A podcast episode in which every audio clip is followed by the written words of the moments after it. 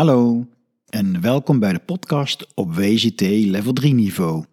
Mijn naam is Jeroen Bronkhorst en deze podcast wordt je aangeboden door de Wijnstudio. We hebben mousserende wijnen al behandeld in de podcast, met name champagne. En we hebben natuurlijk de versterkte wijnen ook gedaan, met name sherry en port. En in het WCT Level 3 examen zijn dit met name de onderwerpen waar open vragen over gesteld worden, omdat het technische wijnen zijn waarbij de vinificatie een grote rol speelt. In het examen laat je met open vragen zien dat je niet alleen kennis hebt, maar ook inzicht dat je ook begrijpt hoe vinificatie werkt. Maar alles begint met kennis. Dus is het goed om voor jezelf eerst te weten: heb ik die kennis onder controle? En daar zijn deze quizvragen voor. Het eerste gedeelte bestaat uit vragen over mousserende wijn en het tweede gedeelte uit vragen over versterkte wijn. De opzet is heel eenvoudig. Je krijgt een vraag, je krijgt een paar seconden de tijd om erover na te denken en dan volgt het antwoord. En soms voeg ik een korte toelichting aan dat antwoord toe. Op het eind van deze podcast weet je precies hoe je ervoor staat. En laten we dan nu maar beginnen met de eerste vraag over mousserende wijn. Wat is de definitie van een mousserende wijn? En het antwoord is: een wijn met koolzuur. Toelichting. Het klinkt zo simpel, bijna te stom om een vraag over te stellen. Maar mijn ervaring is dat heel veel mensen hier geen goed antwoord op geven.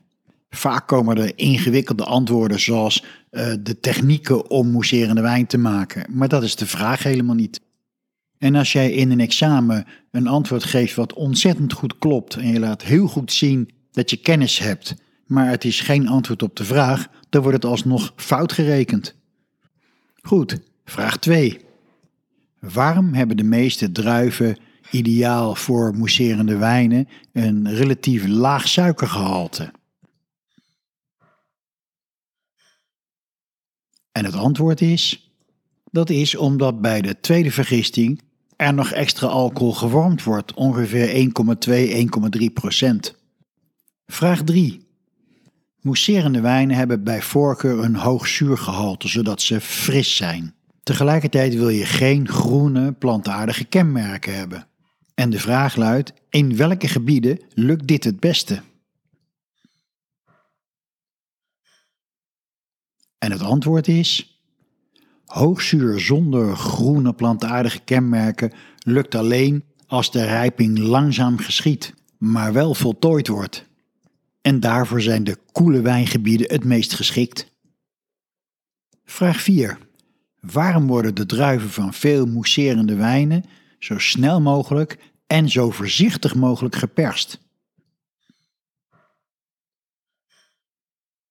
En het antwoord is: je wilt extractie van tannine tot het minimum beperken en zeker ook als je blauwe druiven gebruikt, wil je ook zorgen dat er geen kleur in de wijn komt. Vraag 5. Er zijn een aantal methoden om mousserende wijnen te maken. Kun je de goedkoopste methode noemen en kun je de meest gebruikte methode noemen? En het antwoord is: de goedkoopste methode, ik noem het altijd maar de Coca-Cola-methode, is het toevoegen van koolzuur.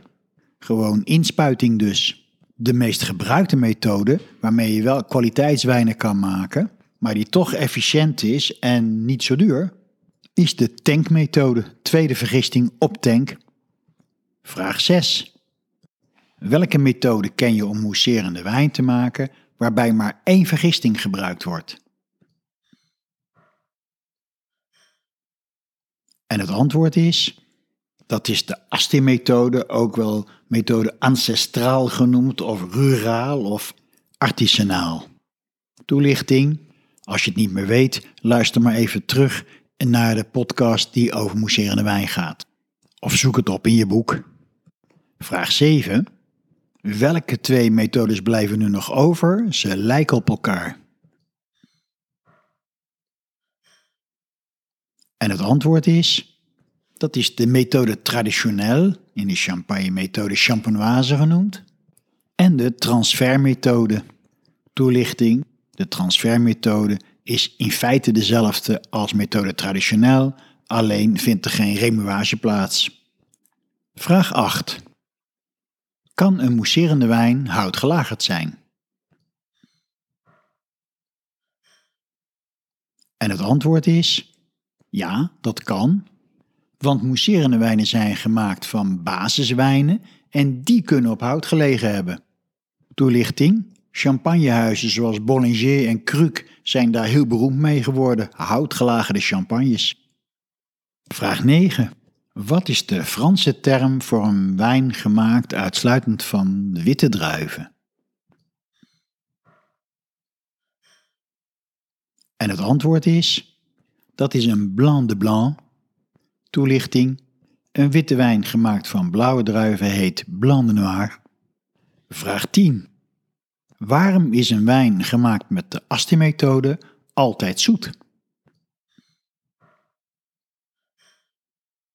En het antwoord is: de vergisting wordt halverwege gestopt, dus er blijft restsuiker over. Vraag 11. Wat is een crémant? En het antwoord is: Crémant is een wijn die altijd gemaakt wordt volgens de methode traditioneel. Vraag 12. Kun je wijnen noemen die gemaakt zijn volgens de methode traditioneel, die uit Frankrijk komen, uit Spanje, uit Italië en uit Zuid-Afrika? Hier krijg je iets meer tijd voor.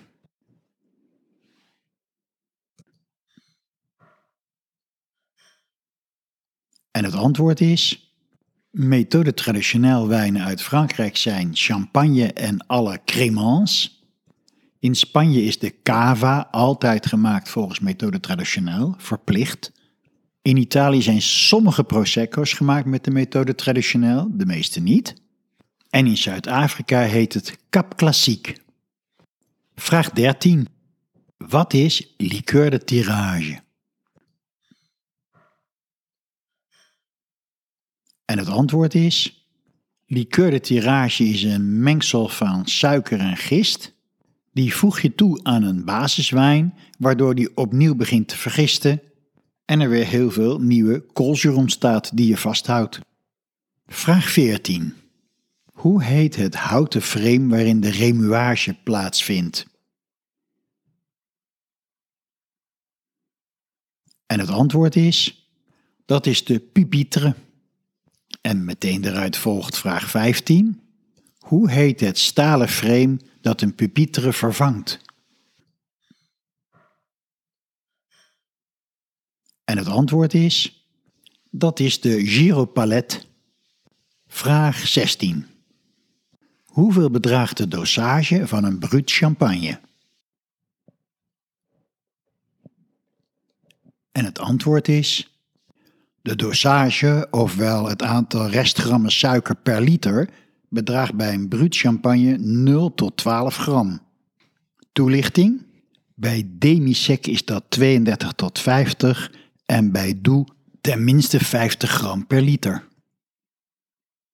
Vraag 17. Welke appellations zijn er in de champagne? En het antwoord is dat is een strikvraag. Er is maar één appellation. AOP Champagne. Vraag 18. Waarnaar verwijst Premier Cru en Grand Cru op het champagne-etiket? En het antwoord is: dit verwijst naar het gebied waar de druiven vandaan komen. Het is niet gekoppeld aan een wijngaard, maar aan een totale gemeente. Vraag 19. Hoe heten de vijf subgebieden van de Champagne? Geef je iets meer tijd.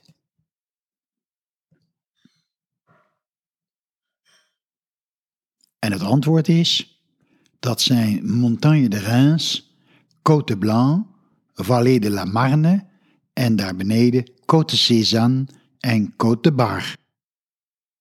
Vraag 20. Wat zijn de druivenrassen die gebruikt worden voor een witte cava? En het antwoord is: dat zijn de Macabeo of de Viura, de Xarelo en Paralada. Daarnaast wordt ook Chardonnay gebruikt. Vraag 21. Wat is de druif die gebruikt wordt voor Asti? En het antwoord is: dat is de muscaatdruif, of nog preciezer, Muscat Blanc à petit grain. Vraag 22. Welke wijnregio's in Australië staan er onbekend dat ze mooie mousserende wijnen voortbrengen? En het antwoord is: dat zijn uiteraard de koele regio's, Yarra Valley, Adelaide Hills en natuurlijk, niet vergeten, Tasmanië. Vraag 23. In welke wijnregio van Nieuw-Zeeland wordt de meeste mousserende wijn geproduceerd? En het antwoord is. Eigenlijk is dit een antwoord wat je makkelijk kunt onthouden. Het is Marlborough. Vraag 24. Wat zijn in Californië bekende regio's voor het maken van mousserende wijnen? En het antwoord is: dat zijn de AVA Los Carneros en de AVA Anderson Valley. En daarmee ronden we deze test af over mousserende wijnen. Ik hoop voor jou dat de meeste antwoorden je bekend voorkwamen. Zo niet, dan weet je nu waar je zwakke plekken zitten en waar je aan kunt werken. Hierna gaan we door met de test over versterkte wijnen, met name sherry en port.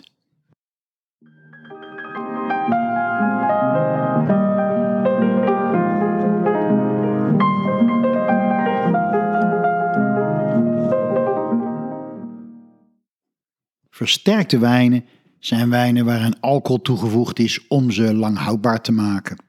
Ze worden ook wel liqueurwijnen genoemd, maar het is eigenlijk een beetje gekke titel. Want hoewel de meeste versterkte wijnen zoet zijn, sommige zijn dat niet. En dan hebben we het natuurlijk met name over sherry. En uh, daar beginnen we mee. We gaan van start met de eerste vraag over sherry. We beginnen met het wijngebied. En de vraag luidt: wat zijn de drie plaatsen waarin sherry gerijpt mag worden? Ik geef het toe, het is niet meteen een makkelijke vraag om mee te beginnen. Maar wel belangrijk om te weten.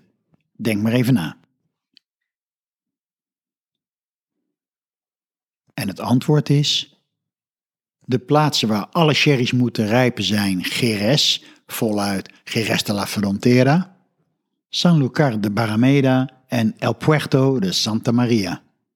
Toelichting: Sanlúcar de Barrameda en El Puerto de Santa Maria liggen aan de oceaan, Jerez ligt in het binnenland. Vraag 2. Hoe heten de koele en de warme winden die in deze regio waaien? En het antwoord is: de koele wind vanuit de oceaan is de poniente en de warme wind vanuit de Sahara is de levante. Vraag 3. De Geres-regio heeft drie soorten bodems: klei en zand en een derde. Hoe heet die bodem en wat is de belangrijkste component? En het antwoord is: de belangrijkste bodem is de albaritza. Die bestaat voor een groot deel uit kalk. Vraag 4. Van welke druif wordt droge sherry gemaakt? En het antwoord is, dat was misschien een wat makkelijker vraag. Het is de Palomino Fino. Vraag 5. Wat is het karakter van de Palomino Fino? En het antwoord is: Palomino Fino heeft een laag zuurgehalte en geen duidelijk karakter. Het is een niet-aromatische druif. Toelichting: dat maakt hem zo geschikt voor langdurige rijping, want de stijl van die sherry ontstaat door rijping. Vraag 6. Welke druiven worden gebruikt om sherry aan te zoeten en waar komen ze vandaan? En het antwoord is: dat zijn de Pedro Jiménez of PX en de Muscat d'Alexandrie. PX komt voornamelijk uit het naburige Montilla Moriles. Vraag 7. Wat wordt bedoeld met biologische rijping? En het antwoord is: biologische rijping betekent een sherry die gerijpt is onder floor, dus niet oxidatief. Vraag 8. Tot welke alcoholpercentages worden sherry's versterkt om een fino en een oloroso te krijgen? En het antwoord is: een fino wordt versterkt tot 15 of 15,5 procent. Een oloroso wordt versterkt tot minimaal 17 procent. Toelichting: Fino is een heel uh, gevoelig proces. Het moet genoeg alcohol zijn, maar ook zeker niet te veel. Bij 17% weet je zeker dat alle micro-organismen doodgaan, dus ook de gisten, dus dan krijg je een Oloroso. Vraag 9. Hoe heet een fino die in San Lucar de Barrameda is opgevoed? En het antwoord is: dat is een manzanilla. Vraag 10. Hoe heet een wijn die eerst floor heeft gehad en later geoxideerd verder rijpt? En het antwoord is: dat is een Amontillado of een Palo Cortado. Vraag 11. Hoe heten de onderste vaten van een Solera-systeem en hoe heten de vaten daarboven?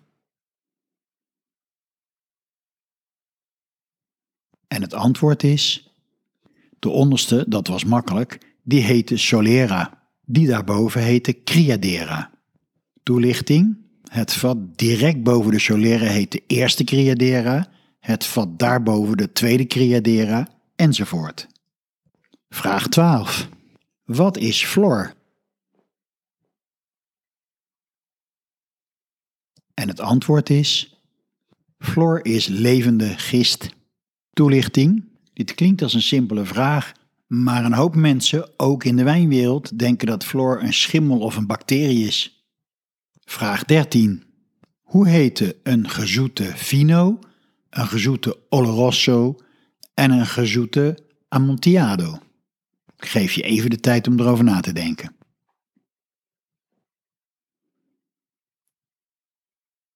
En het antwoord is een gezoete fino is een pale cream, een gezoete oloroso is een cream en een gezoete amontillado heet medium. Vraag 14. Er zijn vier categorieën van sherry met een leeftijdsaanduiding. Wat zijn de jongste? En het antwoord is: de jongste leeftijdaanduidingen zijn 12 years en 15 years. Vraag 15. Hoe worden een 20-jarige en een 30-jarige sherry genoemd?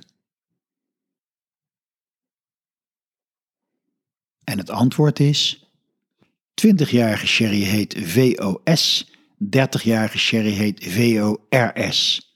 Toelichting: VORS staat voor Vinum Optimum Rare Signatum, maar op zijn Engels zou je ook kunnen zeggen Very Old Rare Sherry.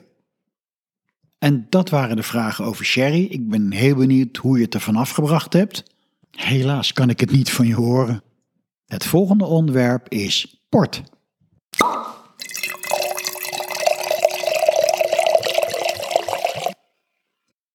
Portwijnen. Ik dacht, zullen we eens met een simpele vraag beginnen? En de eerste vraag luidt dan ook: waardoor zijn portwijnen zoet?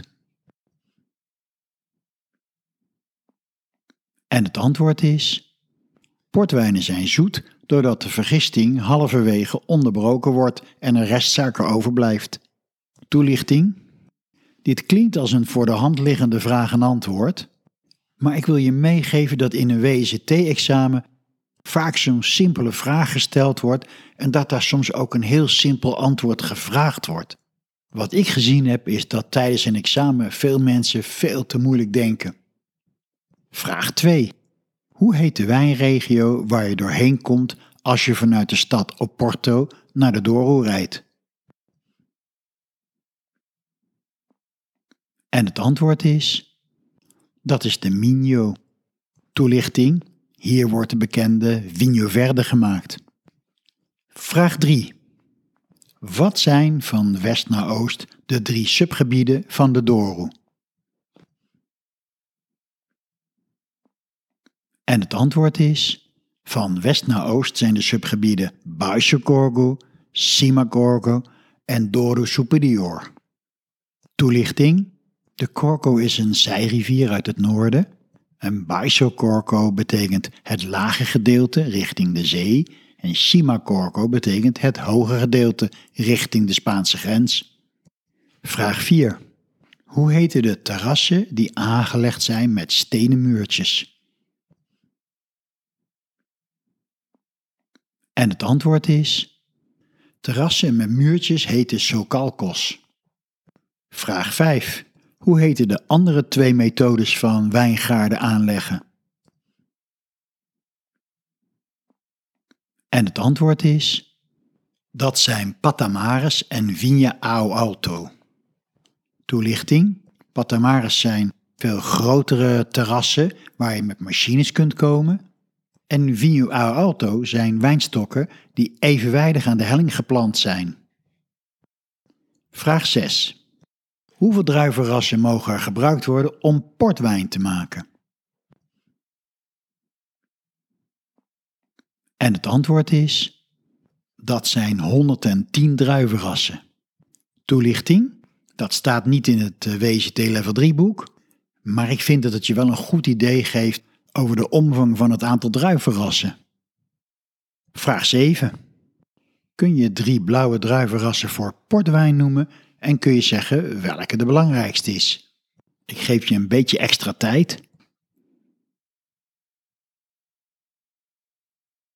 En het antwoord is: de belangrijkste druif voor portwijnen en dorowijnen is de Torica Nacional.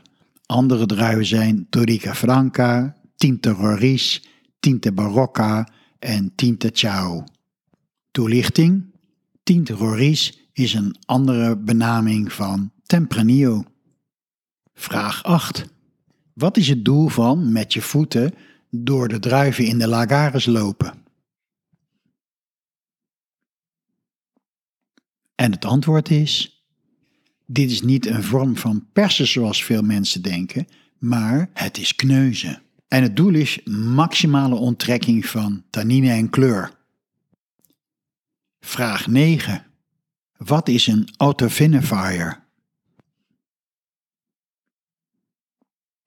En het antwoord is: dit is een afgesloten tank waarin de hoed door de wijn voortdurend ondergedompeld wordt. Vraag 10. Hoe heet de alcohol waarmee portwijn versterkt wordt en wat is zijn sterkte? En het antwoord is: port wordt versterkt met aquardente van 77%. Vraag 11. Hoe heet de plaats aan de overkant van Porto waar veel shippers zijn en waar de wijnen gerijpt worden? En het antwoord is: die plaats heet Villanova de Gaia. Vraag 12. Wat maakt het grote stijlverschil tussen Tony Port en Ruby Port?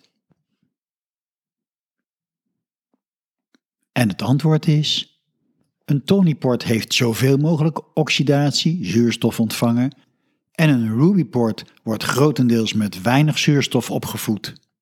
Vraag 13. Wat betekent LBV en hoe lang is die gerijpt voor botteling? En het antwoord is: LBV is de afkorting voor Late Bottled Vintage en die is voor botteling 4 tot 6 jaar gerijpt. Vraag 14. Hoe heet een Tony gemaakt van één oogstjaar? En het antwoord is: dat is een colheita. Vraag 15. Welke leeftijdsaanduidingen zijn er voor geblende tonies? En het antwoord is: geblende tonies zijn 10, 20, 30 of 40 jaar oud en sinds 2022 ook 50 jaar oud. Vraag 16. Is een vintage een ruby of een tony? En het antwoord is. Ik hoop eigenlijk dat dit een makkelijke vraag voor je was. Het is natuurlijk een Ruby. Tot zover de vragen over portwijnen. Hierna behandelen we nog de versterkte muskatwijnen. Het is je misschien opgevallen, ik heb je geen gemakkelijke vragen gesteld. En de antwoorden waren telkens best wel kort. En het idee erachter is, zo zien examenvragen eruit. WCT wil dat je in staat bent om een antwoord heel kort en duidelijk te geven. Probeer altijd tot de kern te komen en laat de rest weg. We gaan naar het laatste onderwerp: versterkte muskatwijnen. Muskatwijnen worden veelal versterkt en daarna worden ze qua stijl ingedeeld in jeugdig of heel gerijpt en ontwikkeld. Vraag 1. Kun je een jeugdige stijl versterkte muskatwijn noemen? En het antwoord is bijvoorbeeld Muscat Boom de Venice of Muscat de Rivesaltes. Vraag 2. Kun je een voorbeeld geven van een zeer ontwikkelde muskatwijn die heel goed kan rijpen en waar komt die vandaan? En het antwoord is: het meest bekende voorbeeld is de Rudderglen uit Australië. Toelichting: die wijn is zo vol en zoet en dik dat hij ook lusjes genoemd wordt. Hij kan tientallen jaren rijpen. Nou, en uh, daarmee sluiten we deze podcast af. We hebben er nog één te gaan. En dan hebben we de hele WCT Level 3 opleiding behandeld. De laatste podcast is zeker niet de minst belangrijke. Als je het WCT Level 3 examen gaat doen, is dat essentieel. Namelijk het oefenen met open vragen. Dat wordt toch altijd nog gezien als het moeilijkste onderdeel van het examen. En ik ga je vertellen hoe je die vragen analytisch moet lezen en hoe je jouw antwoord systematisch kunt opbouwen. Ik hoop dat je plezier hebt gehad van deze podcast en dat het je verder geholpen heeft. Mijn naam is Jeroen Bronkhorst en deze podcast wordt je aangeboden door de Wijnstudio.